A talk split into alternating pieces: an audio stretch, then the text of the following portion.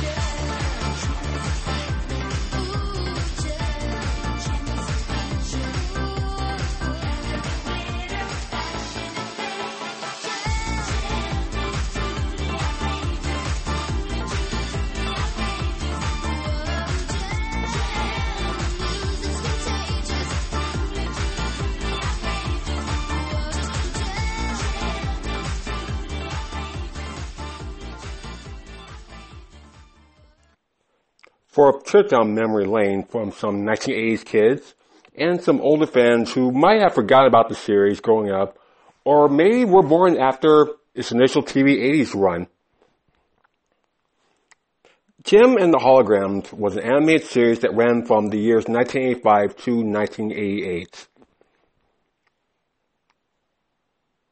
It's about Jerrica Benton, who inherited a record company from her dad but to keep it financially going with the help of an artificial intelligence supercomputer that created heart-like 3D performing monologues way before the Tupac and Whitney Houston virtual tours were even an idea in someone's mind. This thing actually came up in the mid 1980s. And Jerrica invented this pop star alter ego, which I am sure Lady Gaga got inspired by. You know, just saying named Jem and her sister, and also her foster sisters, Aja and Shana, made the band The Holograms. And through Jerrica slash Jem ruby earrings, she created like these 3D holograms, similar to what TV witches would call glamour spells, you know, to help them get out of jams and hide their identities and have their nice little rock and roll adventures for the 80s.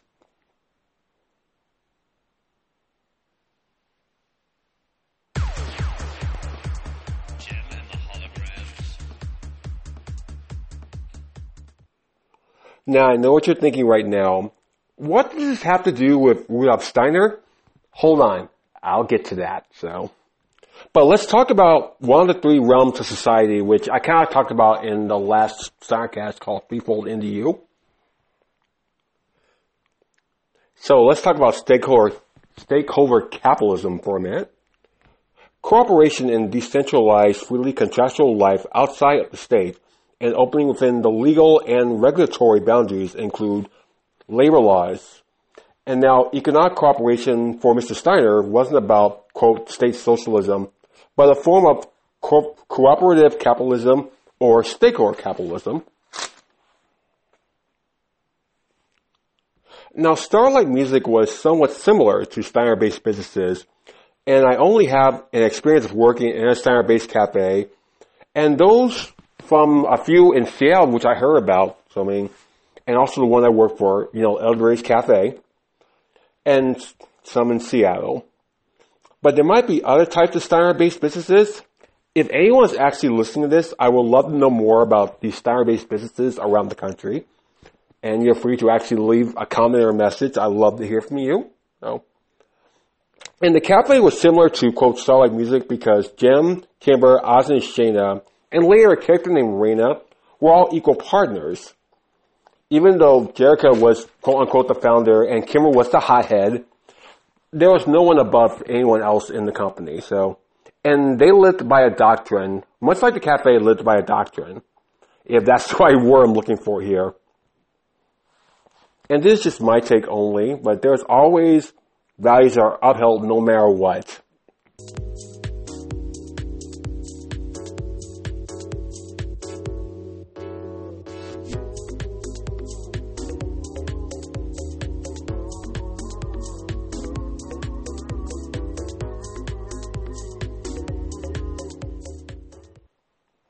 On a little side note here, Nobel Prize winner and Russian activist, and I know I'm not saying his name right, but I couldn't find the pronunciation, Alexander Solzhenitsyn, who was actually born in 1918 and died in 2008. Yikes. I mean, that's crazy. That's like Betty White age. Oh my god. But he had this great quote which I ran across, which I totally loved here. The battle between good and evil runs through the heart of every man.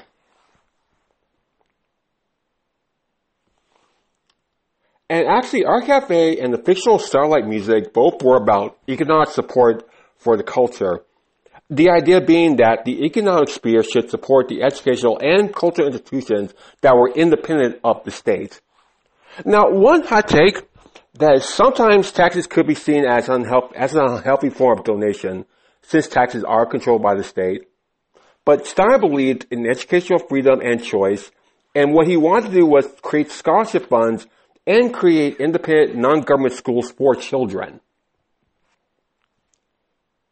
The interesting thing being that actually Jem and the Holograms in the cartoon series, Starlight Records supported Starlight House, which is actually a wayward home for like homeless teen girls or girls that were abused by parents or the system. They always had like a safe haven.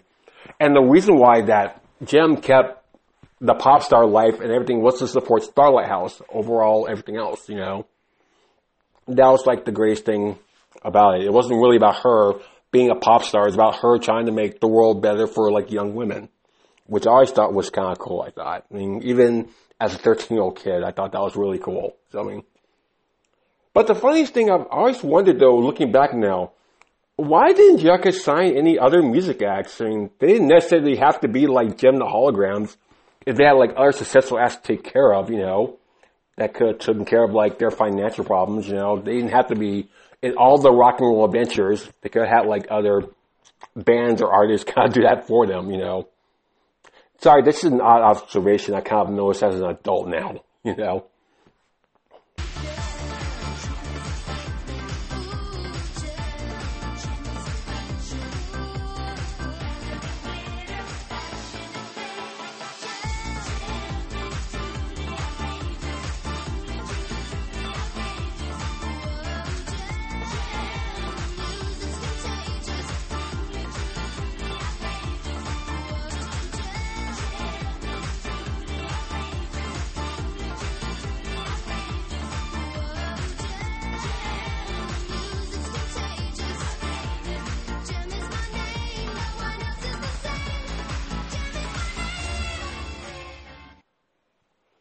Now, I came across this idea, even though the teaching of Steiner and this kind of like cheesy 80s cartoon series on the surface don't look like they would have really anything in common, you know, if you think about it. But I was looking back on, watching something on YouTube about Jem the Holograms.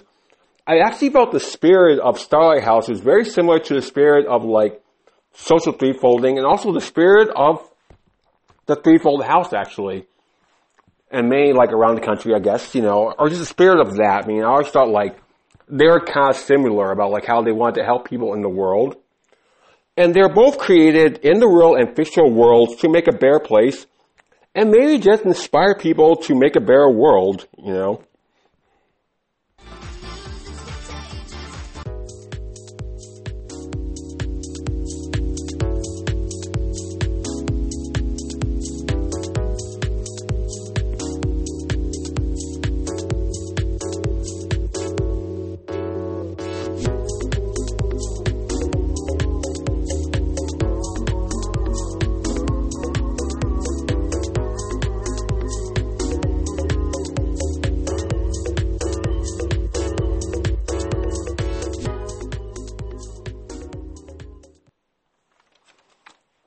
Now, I'm going to leave you with a little Steiner quote, which is our tradition now here. Here's something that Rudolf Steiner said. Receive the children in rever- reverence. Educate them in love and send them forth in freedom.